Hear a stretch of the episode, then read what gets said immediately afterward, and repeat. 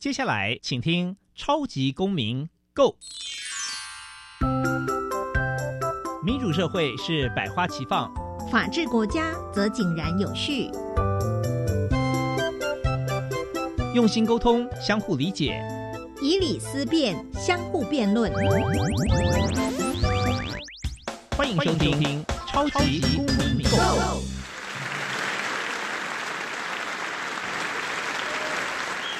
各位听众朋友们，大家好，欢迎再次收听《超级公民购》。本节目受教育部所委托，由国立教育广播电台以及财团法人民间公民与法治教育基金会联合制播。我是节目的主持人苏格格苏明祥。本基金会是以推广民主基础公民行动方案为中心，希望培育未来的公民具备法律价值以及思辨的能力。本基金会成员也持续受邀到校园，对教师做相关的宣讲，促进校园中的民主法治精神。接下来进入小小公民庭看厅。小小公民庭看厅，在这个单元，我们将会带给大家有趣而且实用的公民法治小知识哦。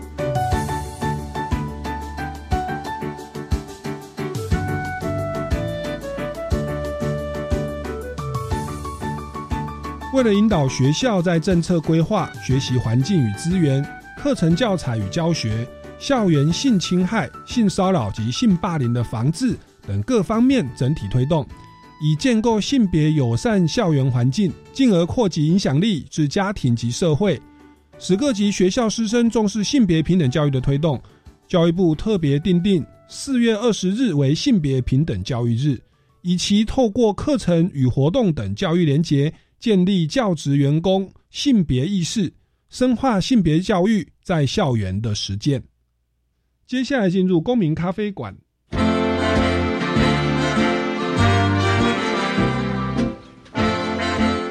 民咖啡馆，倒杯咖啡，跟我们一起在公民咖啡馆分享近期最具代表性的公民时事。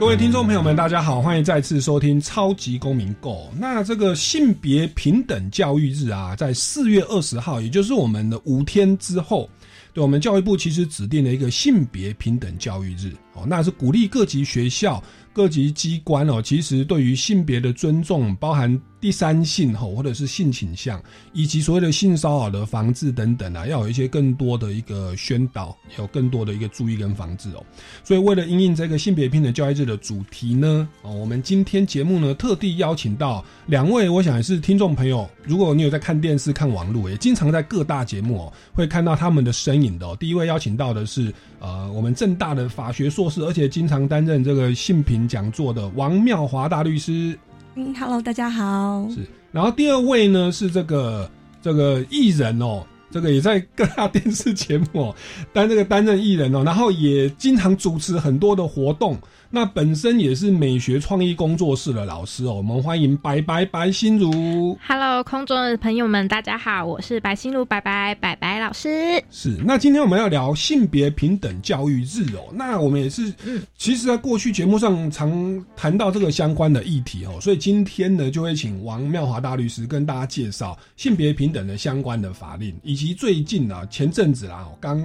通过的这个跟烧法以及以适用的相关问题，同时呢，我们也会请白白来分享一下他从小到大是不是在性别上，或者说他他自己啊，或他的朋友或他的学生有没有看到这种在教育现场或者在职场上，还是有这一种蛮这个血淋淋的哈与性别平等的教育法制脱钩的这种现象存在哦。那我们先一开始还是先请教一下王妙华大律师哦，就是性别平等是我们台湾这这些年来乃至国际上哦一直非常重视跟关注的议题哦，是不是跟我们听众朋友也来稍微介绍一下？从也许从宪政到我们的大法官解释，到我们的各个所谓的法律，像性骚扰防治法啦、平等教育法等等，以及到我们政府的整个配套的措施，包含说我们教育部指定的这个四月二十号的性别平等教育日。这一套的这个整个制度，是不是跟我们听众朋友来稍微做一个简单的介绍？哎，好，主持人好，我是王妙华王律师。嗯，有关于性别平等这件事情，它其实是呃一个有历史的演进脉络的一个过程。其实我们以前就是在我小时候，我们会学到什么两性教育，可是其实现在我们的。比较新的一个教学的一个立场上面，性别已经不再是像过去的那样子，单纯的只有两个性别，就是有男有女。因为其实我们在整个人类的演进过程当中，其实他会呃感受到说，就是人的性别它其实是有很多种可能，所以我觉得它比较像是一个光谱，嗯，对，所以就是你可能是在呃这个光谱之间去做一个流动，那你是不是？绝对的男性跟绝对的女性，我觉得这件事情其实是由你自己去做定义，对。但是你可以看得出来，好像过去就是我们会有一些 男主男主外女主内，女主内，男人有泪不轻。对对对对对。然后就是说啊，女生就是要以家庭为重，甚至呢，过去我们的法律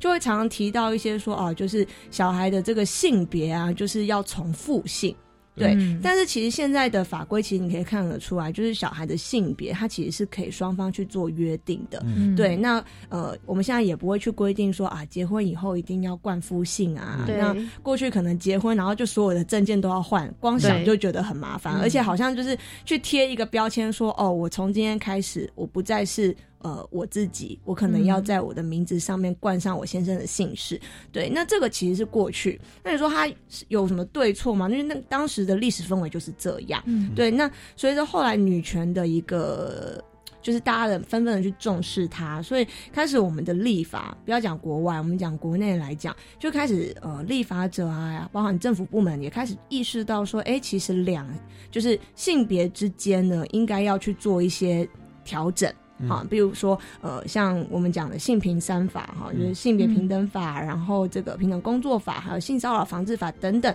就开始呢。过去我们是以父权的一个立场去切入去立法，我们所制定的条文，我们都都预设一个立场。我觉得这个还蛮重要，就是大家会觉得女性先天是弱者，嗯，所以当今天可能有一个性侵害发生、性侵害案件发生的时候，我们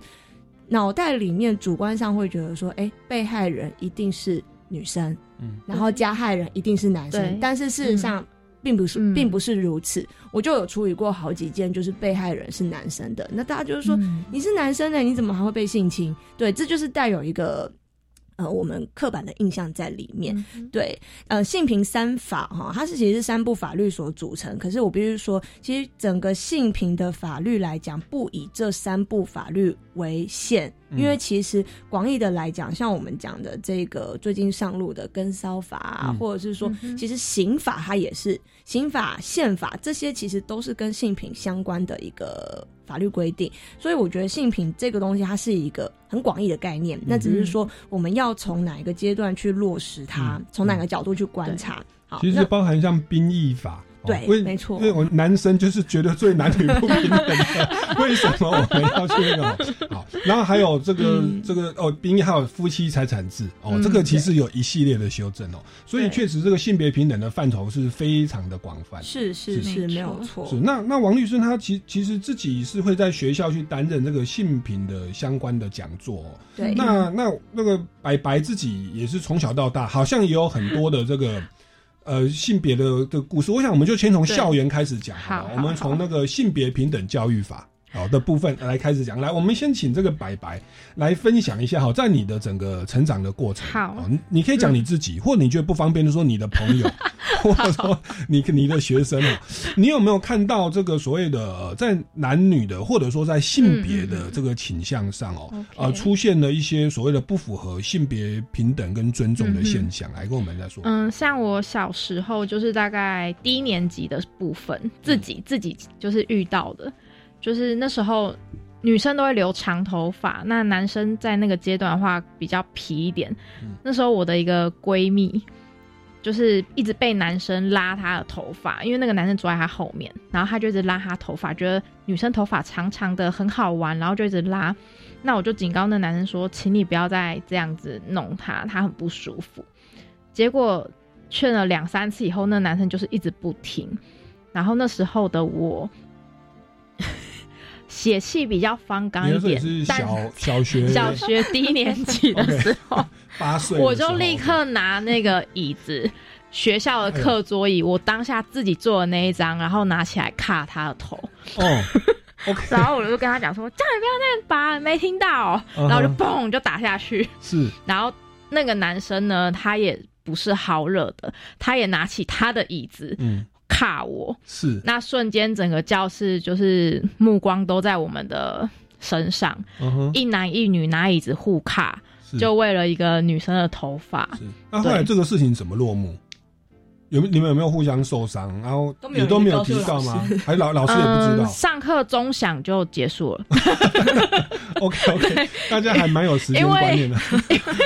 那老一次大战英德作战，圣诞节会经过停战也没有，对，老师经过也没有就是任何处理的方式。然后那时候其实打的时候过程中我也没有想那么多，但是上课钟一响的时候我就完蛋，想说哇，等下老师会不会处罚我们两个？嗯哼，结果没有哎、老师没有任何的处置，然后只跟那个男生讲说。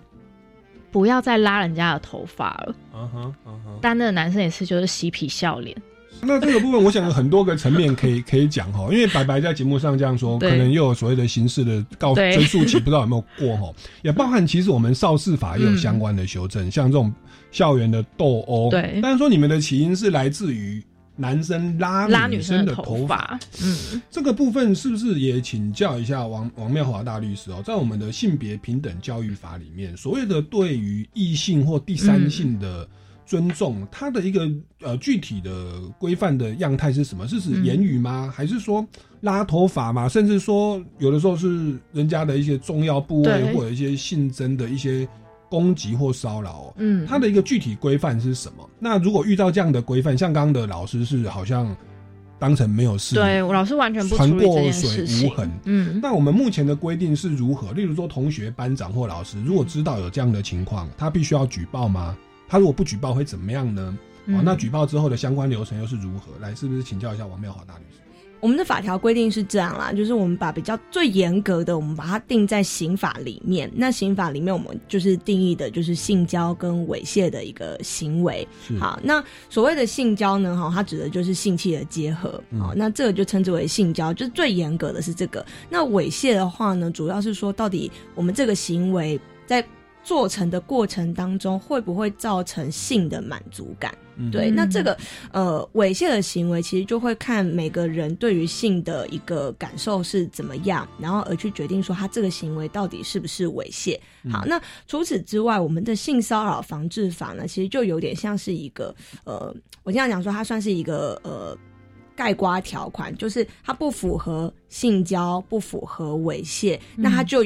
但凡是跟性有关的，让你感觉到不舒服的，因为它可能只是一个瞬间，比如说我在呃捷运上人很挤的时候，我的胸部被摸了，对，那那个那一个瞬间，你的性自主权有没有受到侵害，这个是一个问号。所以这些让你不舒服，但是又没有办法放入性交猥亵的这些行为，我们通通都会把它放到性骚扰。那刚刚白白所讲的，就是单纯的拉头发的这件事情，那就要看说，就是。当时就是的这个男同学，他在拉头发的时候，他单纯是呃想说要捉弄他，然后去拉他的头发，其实跟性可能也没有什么关系的。那这个可能就是会看他拉的那个程度有没有到达，就是他头皮受伤啊，那这个可能会有伤害的问题。是没有。啊，因为我有 我有朋友是男生，他是听地下乐团的，所以他头发也很长。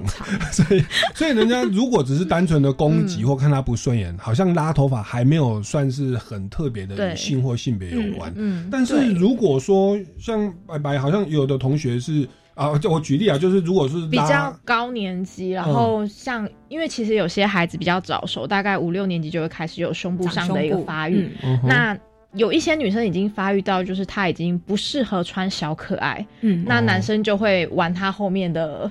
哦，这解扣的地方，而且他们很熟练，直接把你这样 S 型掰开，然后女生的内衣就掉下来了。OK OK，对这个应该就蛮明确的吧，因为那是性性征的相关的的对的的一些一些亲密。这样讲起来，而且他们还会笑，对。就说嗯哇大内内掉了嗯。这样各地的对学生真的都会做这种事情、那这边是不是可以再稍微补充一下？因为我们性骚扰防治法刚刚谈到的是嗯有 OK 有这种是趁人不备触摸，这有有就肢体的接触，譬如说在是。捷运上偷摸别人的臀部啦，嗯偷摸重要的部位，这种是有所谓的趁机的触摸。如果是没有触摸的，单纯的在言语上，我们的所谓的性骚扰防治法也也也规定在里面，所以就是说，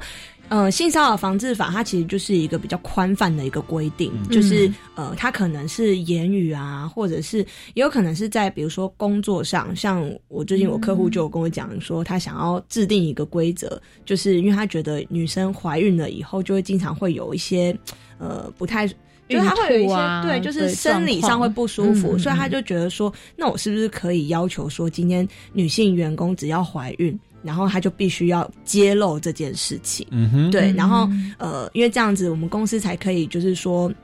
去帮他安排到适当的位置，嗯但是我就觉得说，你这个条条款你规定下去，那你可能就会造成怀孕的女性在工作上她没有办法获得平等的对待，没错。然后呃，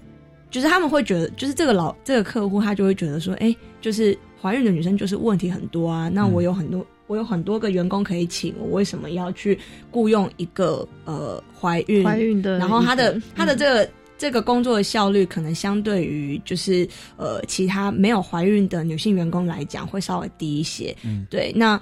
当时他就是有提到这个部分，我就说你在工作场域上面去提到这件事情，其实就是呃，可能就会把。这个是私密的事情，她不一定，她可能怀孕，她不想让大家知道。嗯哼，对，而且如果说她的工作性质跟她有没有怀孕其实没有什么太大的关联的话，你去强迫她说出这件事情，其实也有可能会被理解为是一种性骚扰。OK，对所以言语上啊、是。行为上啊，这些都有可能会被规范进去。像那个女孩子其实是可以请生理假，但是有时候老板会刁难说，那你要提出证明，对 那我还要去医院哦。然后当然现在实务上是说是不可以要求员是，员工去提啊提出生理假证明。那其实这种东西，既然法律已经禁止，也有可能会变成说你其实是在骚扰对方。所以这个大家是要要特别去注意，你讲的内容如果跟性或性别有关，对违反对方的意愿，造成对方不舒服，嗯就包含说被冒犯，觉得很害怕，觉得不能专心工作，这些其实都算的那那那，所以大家其实要去非常注意，不管在校园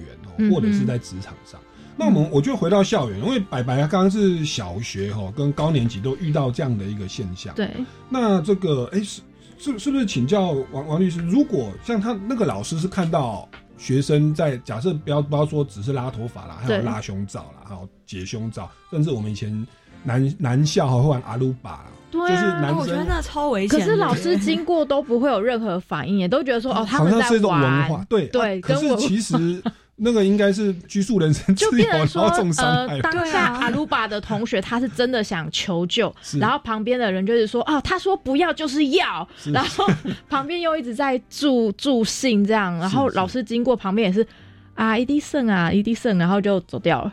那是不是也请教王律师？如果我们在校园里面看到这样的一个现象，我们的性别平等教育法有没有一个法定的一些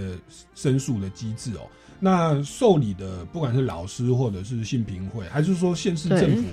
有没有一些义务哦要来做这个相关的调查？那我们被害的学生或旁边的证人，我们可以怎么样的去举证或保护自己的权益呢？那有关于这个性别平等教育法的这个法规哈，我觉得它它我们比较把它理解成是一个事前跟事后的机制。那事前的话呢，就是呃，我们希望学校呢可以提供一个符合性别发展的环境。那可能包含说，呃，我们可能规划很多关于性别特质的课程，然后让学生在上课的过程当中呢，可以理解到说，哎，今天比如说我们上家政课，我们嗯就可以从家政课里面去知道说，哦，缝衣服、煮饭这件事情不是女生才可以做。嗯，其实男生有些男生就是煮饭煮的比女生还要好，没错没错，这个其实是很常 很常陈陈红大哥也有在我们嗯教育电台主持陈红私房菜，对。哦，绝对煮的比很多女生对好。对对对，没错因为像我就是 以把食物煮熟为原则，这种事情就不是只有特定性别才可以做的好的。对，那比如说你看，呃，有很多就是像以前律师这个工作，也多数是男生，对，嗯这个确实是。所以有时候我客户就说，哎、很少会看到女律师。我说没有啊 就是现在超多，现在超级多对所以就是说，事前的话，我们希望学校可以提供一个适合性别发展的一个环境。那刚刚主持人有提到说，如果今天发生了，就是呃，就是可能会有性骚扰啊、歧视啊，甚至更严重的可能会有性侵的一个情况发生的时候，那呃，这个时候我们简单来讲就是要通报学校，然后由校方去开启一个性平委员会的一个机制。嗯那它其实它里面的组成就是说要有两个呃校内的委员，然后一个是校外的。为什么要这样子规定？就是说避免就是学校会想要息事宁人，嗯对就是调查的过程当中可能会有一些呃。比较我们说偏政治上面的考量，就是校方可能会说哦，把这件事情压下来，嗯。对，那到时候他就是已经抱持着最后一丝希望，然后启动性评机制，哎，结果校方又跟他讲说、啊你要顾全大局啊，然后或者是用一些呃有的没的手段，然后要这个学生把这件事情压下来，那这样对学生来讲，这个救济的管道其实就是空的嘛，好，所以我们会安排一个校外的委员。那调查的方式就是说，我们会去找就是若干跟这个案件相关的人来做询问。对，那当然就是会看这些性评委员他们认为说这件这个案子涉及到哪些有关的人士啊，那比如说呃老师啊、同学啊，或者是说呃有没有其他跟这些人有接触的人或者是物证，我们去做一个调查。那最后我们会开会做出来一个性评的报告啊。那当然这个报告其实也只是一个初步的一个一个报告结果，它跟我们所谓的司法调查还是不一样的。啊，因为司法调查毕竟是检察官、法官来做的一个认定，那效力上面其实是不太一样。但是我觉得有一个条文很重要，就是说我们的性别平等教育法里面有提到，就是当今天我我是这个班上的的一份子，然后我看到说，哎，我们班上就是有。比如说这个阿鲁巴很严重的啊，或者是呃，可能就是呃泼女生水啊，或等等之类的这些性骚扰的情事发生，我看不下去，我想要检举。那我们的性别平等教育法里面有一个明确的条文，就是说，如果对于检举人他有受到侵害的可能的时候，那么学校必须要提供必要的保护措施或者是其他的协助，有点像是那个呃吹哨者对对对，嗯。就是性平机制一旦开启，那行为人一定是会被约谈的。对，那呃，他们可能就会去揪，他们不能说是战犯，就是他就会说到底是谁去讲这件事情、嗯。啊？班上就这么多人，而且现在少子化一个班，好像就才二十几二十个出头，嗯。对，嗯那就是去锁定一下，他们也许就会找到这个检举人嗯。是谁。那这个检举人他可能就会因此而遭受到一些呃。或者他本来跟他无关，嗯但是他因为他挺身而出，他就变成被霸凌的对他可能就被霸凌的对象。嗯所以这个时候，校方要去做到的一件事情，就是要把这个人保护起来。对啊，但是我们的法条并没有去规定说要用什么样的方式，嗯所以这个时候就要看学校的智慧。嗯对，有时候嗯学校就会，比如说他写 A 女啊、B 男啊，可是这个一看就知道说是谁，嗯所以你那个无谓的无谓的姓名遮蔽，其实未必可以实质上保护到这个检举人。是。对，所以我觉得这个其实是现行法，我觉得至少在我这这段这这几年去学校演讲的时候，我发现很多问题是这样，所以就会害怕，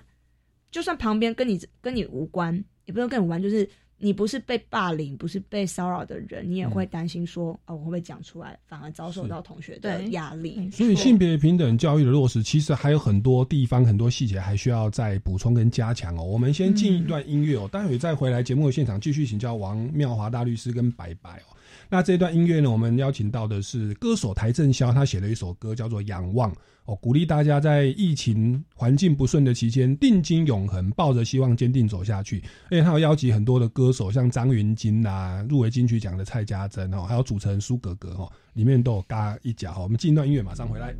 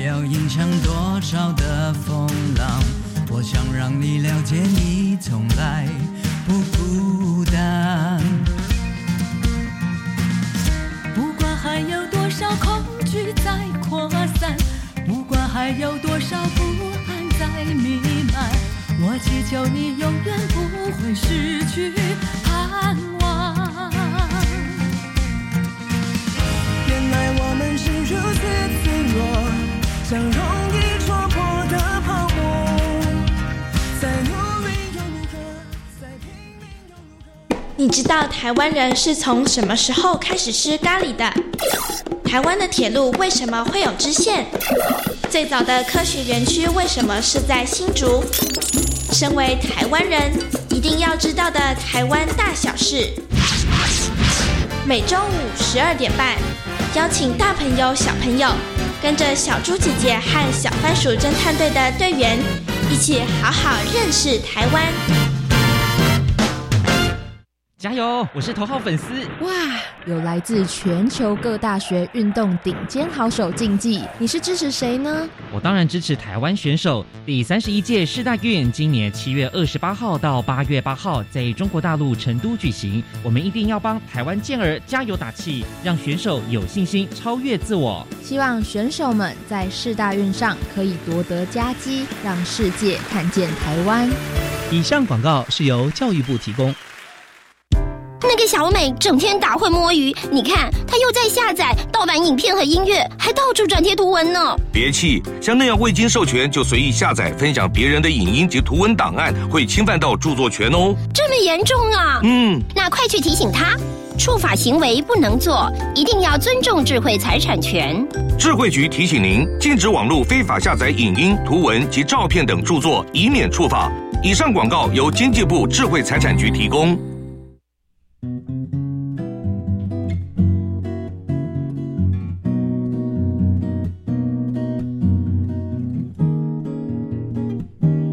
我是苏命苏米恩，你现在收听的是教育电台。Open your mind，就爱教育电台。耶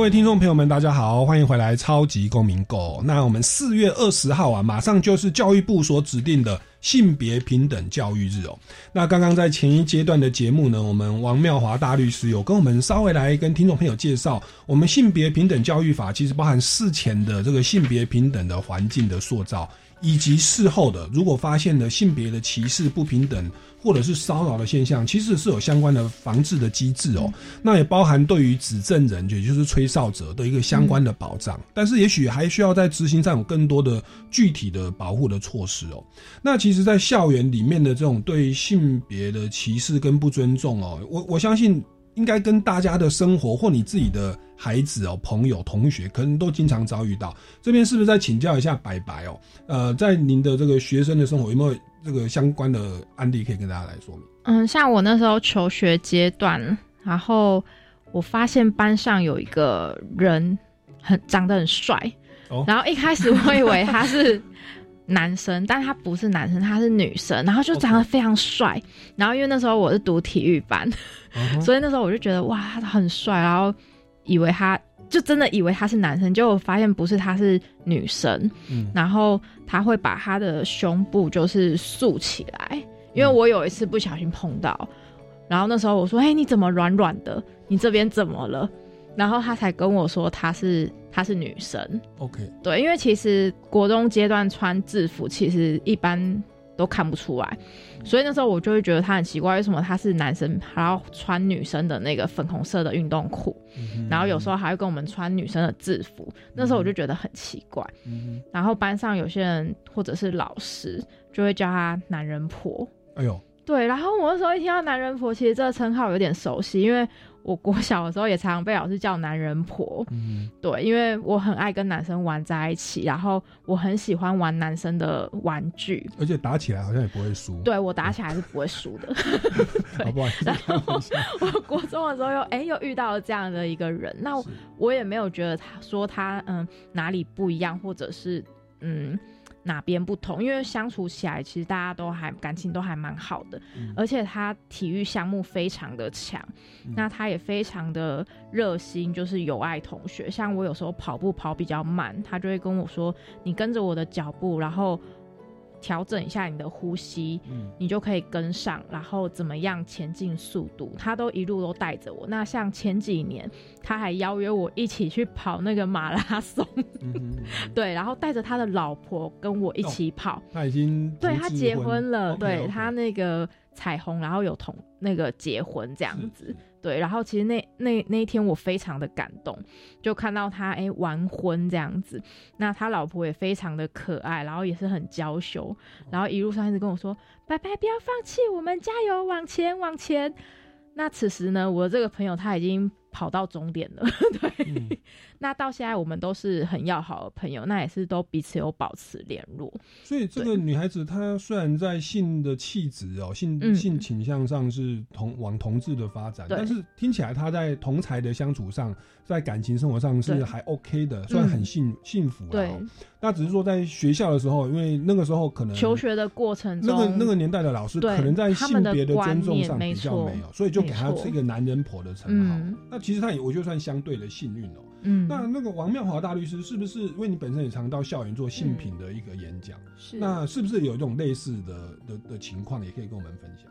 对，就是因为像我很常去校园，就是跟这些小朋友演讲，就是呼吁说你们要怎么样去尊重对方，因为我觉得这个其实是很重要的一件事情。那那时候我记得我就是按照就是我既定的讲稿把它讲完了以后呢，然后就。我在那个讲桌上面就看到一张纸条啊，因为我演讲的习惯是这样，就是呃，我们可以，你可能现场你没有办法 Q&A 到很完整，对我说，如果你有问题的话，你可以再到我的那个粉丝页，你可以再留言给我，那我们可以再私下聊一聊。那当时就是我就收到一张纸条，然后也没有写是谁，他就说律师，我想要跟你聊一聊，我在密你。对，那我就想说，这个我也不知道是没有办法去判断他想表达什么，那这件事情就过了。对，那后来我就看到我那个粉丝页的那个私讯的那个陌生讯息的栏位里面，就说就有一个人说。哎，那个王律师，我是那天在什么什么地方演讲，有放一张纸条在你桌上的人，对，那他就他说他想要跟我讲他遭遇到的事情，那他就有提到。那当然，我今天来这边讲这个案例，我有就是获得他的同意啦，对。那呃，他这个小孩子就是呃，他的声音是比较阴柔，就大概是国中，我那时候去他们那个国中演讲，那国中阶段的男生刚好就是一个在变身的一个阶段，但是。每个人发育的时间就不太一样啊，有些男生 maybe 国小五六年级就开始变，但是有些男生可能到国二、国三，甚至高中他才开始慢慢的变声音，才会慢慢的去做改变。那这个同学呢，他的他的变声期就来的比较慢，所以呢，他的声音就是还是会比较呃，我们用用比较世俗的讲法，就是比较阴柔，对。然后所以他的同学呢，都叫他杂波腿，哦，对，主要是男人婆，对对对，就杂波腿，对，然后。他就是一直呃呃，可能就是会有一些言语上面的霸凌他，对对，然后他就跟我说，他经常就是被同学欺负，那小到可能就是反锁在厕所啊，就是用那个拖把堵住那个厕所的门，就不让他出来，对，不让他出来，然后导致了他因为下课时间，比如说去上上个厕所，然后那个时间很短，他就出不来，他就只能一直被困困在教室里面，呃，困在那个厕所里面，不然就是把他的椅子脚都锯掉。然后让他一坐下去，他就直接坐到地板。哎，这个其实这个其实超危险。对对，因为他一摔到，他可能撞到脊椎，他可能是会瘫痪的，下半身瘫痪。对，然后不然就是呃，在便当以前那种蒸饭盒里面，然后塞穿过的袜子，然后甚至大便在他的书包里面，这个太过分。所以他就是一直有，就是一直一直处在这些同学的欺负里面。那他好不容易鼓起勇气去告诉他们班导师，那他们班导师就是我们刚刚有讲嘛，性别平等教育法，它其实是包含了事前的准备工作，嗯。就是学校要提供一个适合性别发展的环境。那一般来讲，除了学生要上课之外，我们也会安排老师就是去参加一些呃课程啊、讲座啊、嗯。学程，就是让老师也可以在教育现场上面，他可以知道说我要怎么样去辅导这些呃可能青春期的小孩。对对，那可是这个老师呢，他可能上完课，但是他这些概念、这些知识，他并没有内化到他的脑袋里面，所以他就在那个可能班会的那个期间，就是说，哎，好，那大家我们就是因为他甚至把这个同学讲出来，他说，那某某某 跟我讲说吧，就是他有被 让怎么他更对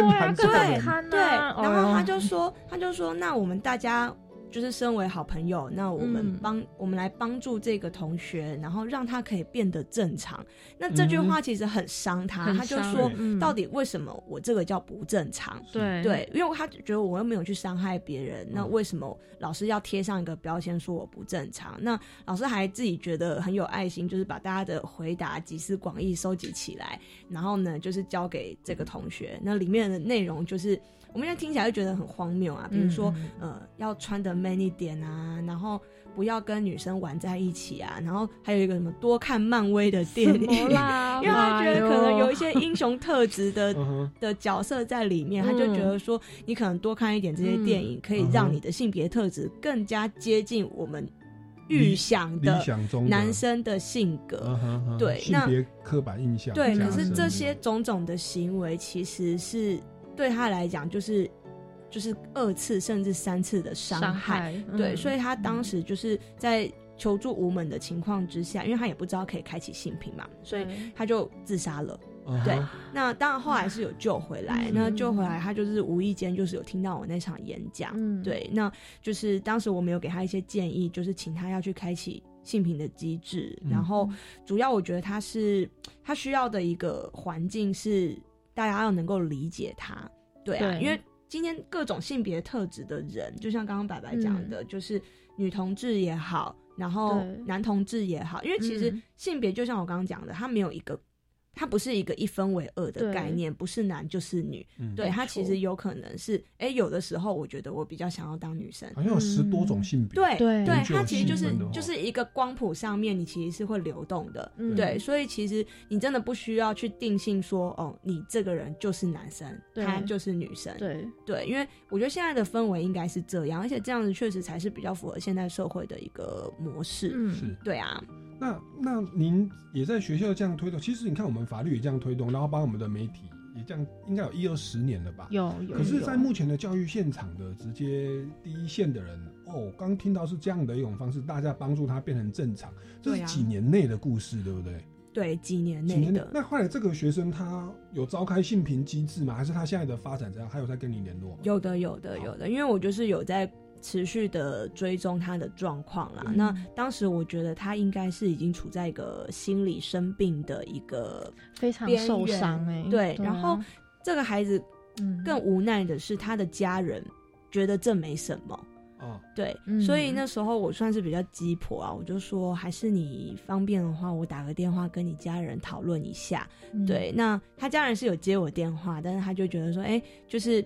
这件事情，就是国中的小孩子就是会这样，然后甚至他家人他都觉得他们孩子之间只是在了这个玩段就好了。对，可是我就说，那你孩子现在这个阶段就是过不去的。嗯，对，那可能就是我记得我那时候沟通蛮久的，我就说嗯你现在小孩已经生病了，嗯就是他一直处在一个情绪的低谷。嗯，对，那因为我们感冒会记得去看，会知道说要去看医生，嗯可是心理生病，很多人是没有这个病逝没有，对，而且没有这个概念，他们就会觉得说去看身心科之后一定会被当成神经病。就会被贴标签，对，所以嗯这个其实也是我们一直在教育大家的，就是说，今天身你去看身心科，其实就跟你咳嗽、感冒、流鼻涕是一样的。嗯对，就是你需要你需要求助，我们才知道说要怎么样去呃从旁协助你。对对，那后来这个孩子就是有配合身心科，然后加上智商。那后来他呃念了高中，他现在已经高中了，嗯然后换了一个环境，然后呃。确实哈、他换了，离开了那个学校，然后就是他的同学都换了，他就可以等于他重新开启了一个一段人际关系，他的状况其实就好的很快。对，但是他现在回去想那件事，国中的时候他发生的种种的事情，他就会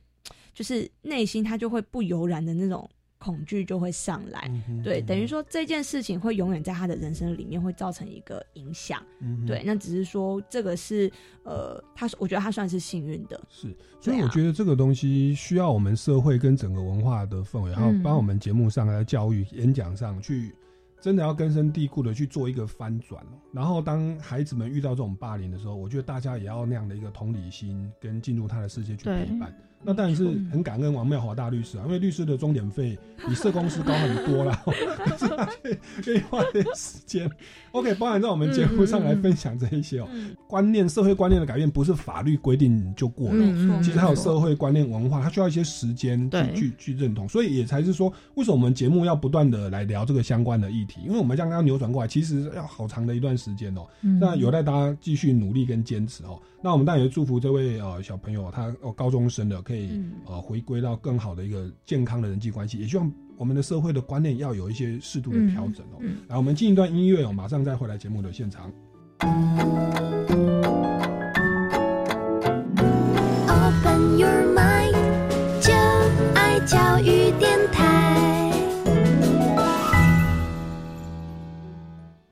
各位听众朋友们，大家好，欢迎回来《超级公民购》。那四月二十号马上就是性别平等教育日了，所以我们今天呢特地邀请到王妙华大律师跟艺人哦白白白心如跟大家来分享。啊，在校园里面，在职场上哦，以及相关的法制有关于性别平等教育的部分哦。那前阶段节目我们已经聊到了所谓的在校园里面有一些因为性倾向而被霸凌、被歧视哦的这个现象，其实是有赖我们教育当局、家长、社会观念去做一个调整哦。那这个比较是在学校的部分哦。那当然，我相信到了职场上，我们的性别的刻板印象哦。一定也还是有很多的这个状态存状状况还存在哦。嗯，这边是不是再请教一下白白哦？有没有一些相关的你的经历或你的朋友的经历跟大家分享？我这边要跟大家分享的是我身边的一个朋友，他去面试一个业务业务这样的一个职务。那当初去面试的时候，这间公司呢非常的谨慎，因为总共要过三关这样。那他很顺利的呢，从十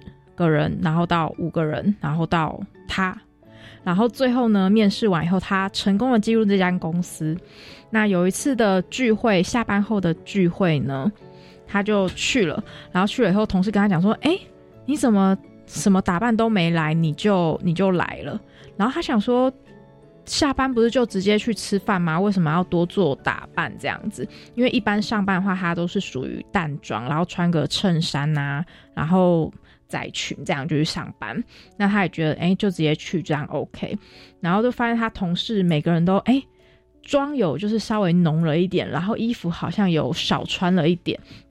那跟主管之间的距离好像就是拉近了一点，但他觉得那一切好像可能是因为他是新来的，所以他也不用说去刻意去讨好谁，或者是说要做什么这样子。那久而久之之后呢？他发现好像同事之间也会暗示他，然后主管也会暗示他。那他说他有一阵子发现，就是办公室不管怎样，就是很闷热，很闷热。然后发现他身边的同事就是会穿的比较少一点，然后穿外套都会把外套脱掉。然后主管甚至会在他旁边说：“哎，某某某，你不热吗？”然后他想说：“哎，也也好像有一点点。”然后他那时候就打电话给我说：“哎，白白，就是我们公司很奇怪，就是早上冷气都很冷，但到了下午以后就会开始渐渐变热。”然后我还开玩笑跟他讲说：“哎，那这样你们公司很不错啊，就是环保爱地球啊，北极熊一定超爱你们的，因为你们都有控制温度。”然后他说：“什么控制温度？你知道他是开二十七、二十八吗？”嗯，然后我说：“呃。”那你们有开电风扇吗？然后他说没有，然后我就说我靠，那超爱地球的一棒。然后之后他就跟我说不对不对，他觉得事情最后很奇怪，因为他说他有一次就是跟同事就是哎讲好了以后，就是他真的是化了浓妆，然后穿个小热裤，然后系肩带，就是比较性感的打扮，然后去那个聚餐，然后主管就对他非常好，而且甚至。他那时候业绩没有达到目标，嗯，还加了一万多块的薪水。我说也太夸张了吧，几千块，然后你加到一万多块，然后他就跟我说，是不是在职场上要穿越少才能博得主管的欢心，然后钱也才会就是加这样子。然后我就跟他讲说，呃，应该不是吧？但是事实发现好像是这样。那个那个冷气老板应该说是为了爱北极熊啦，但是如果他业绩没到，却给他多了一万元，老板老板那时候有特别讲理由吗？没有哎，他就是对他笑笑的，就对笑笑。对，然后薪资单上面也没有特别备注说什么什么样的奖励额外都没有，奖金对都没有。那包含你说他一开始录取的时候，后来面试官有没有跟他说说？嗯。那时候的面试官是他们现在的组长，就跟他说，就是他颜值很好。然后我就说，你是在选他是在选后宫吗？哦，他是私底下这样跟他讲。对对对，就是私底下之后比较熟了以后，他说：“你知道我当初为什么会选你吗？因为我们讨论以后发现你颜值你比较好。”是是所以我我这样听起来，当然这个举证上可能都还还有一些，但是如果啊，对，真的是因为颜值比较高哈。那我想男生女生可能都会有啦。对，然后以及没有理由的加薪，那特别是在他已经浓妆又穿着窄裙跟细肩带出现，对，忽然就莫名不负理由的加薪哦。那冷气，我觉得环保爱地球 我可以接受。来，我请教一下王妙华大律师哦，就是我们目前在职场上的这个应该是性别工作平等法哦。可是业务是不是就是需要颜门面，就是颜值？我我我男生我也不用去去去露腹肌啊，难道我露腹肌我可以多一万块吗？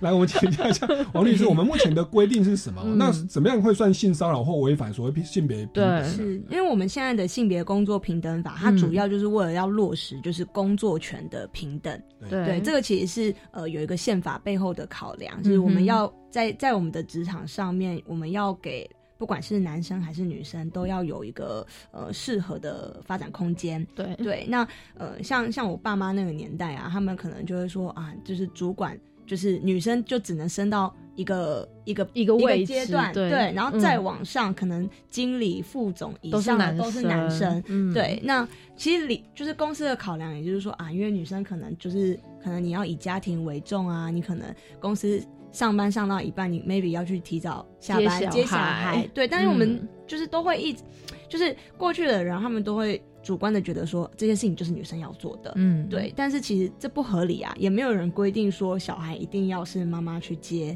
那爸爸就不能够去带孩子，甚至在家里主要的那个经济来源，我们通常也会都会觉得说啊，好像是爸爸要赚多一点。对，但如果事实上妈妈赚的比较多，为什么不能让妈妈是家中的经济来源？所以这些过去的这些刻板印象，已经在现在社会开始被撼动。对，那呃，刚刚主持人有提到说是什么样的一个情况会会让职场上可能会违反性别工作平等法？呃，我不知道大家有没有印象，就是说呃，就是。可能说我们要征新呃真秘书，然后限女性，对对，就是过去会这样子做。可是你看哦，现在的这个很多。像我的特助，我特助就是男生，嗯，对，其实我也没有特别限定说要男生跟女生，我就觉得你适不适合在这个工作位置上面，对，所以过去会有说哦，就是秘书就一定要是男呃女生，然后司机好像就一定要是男生，但是高嘉瑜立伟他的助理就是男生，好不好意思？对对，所以就是会觉得说，为什么这些工作的位置，然后一定要是呃。特特定的性别，对对，所以现在的求职广告上面，如果你说要找洗碗阿姨、打扫打扫的阿姨，这些都是会违反性别工作平等法的。对，因为比如说你去饭店的那个房务人员，男生女生都可以做，没错。对，因为这其实。也不，有些人会说啊，女生一定比较细心，一定是这样吗？我就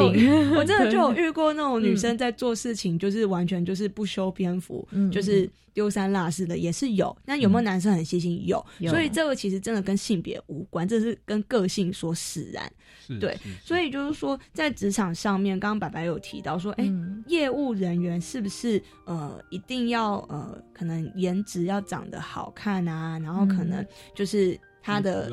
他的那个签约的成功率或许会高一些，对。但是我觉得这这个东西确实就是现在很在在实物层面上面其实很难去证明的，对。就是呃，到底这个我跟你签约，到底跟你的颜值有没有直接的关系？对，我觉得这个就是现在在职场上面，我们很难去把每一件事情都给他安上一个正确的答案的嗯的原因，就是在这里。因为或许有，但或许没有。我可能跟你签约，可能你我会觉得哦，你长得还蛮漂亮，但是你很细心，你给我很多的优惠，嗯然后你给我很多，就是我我随时有问题询问你，都可以很完整的回答我。那你的颜值就可能只是其中一个原因。对，嗯现在我们都可以理解说，哎、就是一个家庭里面。其实可以两个人都在工作，甚至也有可能是爸爸去接孩子，妈妈就是在外面上班，这其实都可以，只要你们内部你们两个自己讲好就可以。对，那我们只能就是慢慢的让法条慢慢的进化到尽量的平等，但是实际上可能还是要看呃各个公司啊，或者是学校啊、班级啊，就是就是就像我刚刚讲的。法条定在那边，但是你实际上你要怎么样去运作，怎么样去执行，其实还是看你们就是现场的智慧。嗯对啊，其实那个每一个工作那个综合百分比的考量啊，确实有的工作也许是直接面对客户，嗯也许他会考量到第第一眼的那个形象啊，就俗称的颜值。但但是我觉得至少我们目前的法令是这样规定的，对，所以那个那个主考官哦，他至少是。当上同事以后，私底下偷偷跟他讲，他不敢明目张胆说，因为你颜值不够，所以不行，因为你的性别不行。对他私底下因为其实我们那个性别平等的观念，嗯。我记得好像以前是国父纪念馆的女服务员，然后他有规定说，服务员限女生，然后几岁以上就要离职。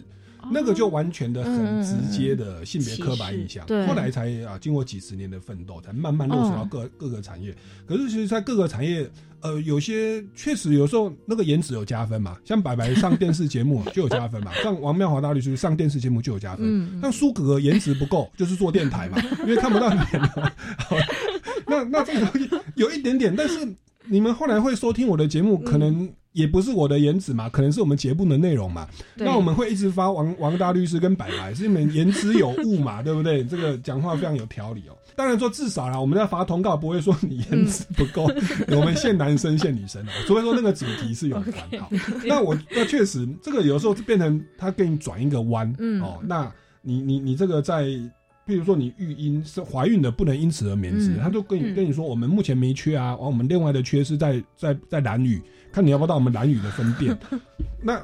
他要用这种方式去拐一个弯，那我相信这个在实际的运作上哦，嗯我觉得包含在举证上举证责任的一个反转。这个一两分钟的时间，要请大家来为今天的内容来简单做一个补充跟总结来，我们先请教一下白白哦，你这样整个成长的历程，还有你在工作，你也在当老师，你你你觉得在性别平等的部分，我们还可以做怎么样的努力或补充呢？嗯，我希望就是当嗯学校的老师也好，然后同学也好，当发现有这样的状况的时候，应该要勇敢的去站出来，然后去力挺这个孩子。嗯，对，因为这个伤害其实。在这个当事人的心里面会非常非常深，而且甚至是一辈子的。嗯，对。那身边的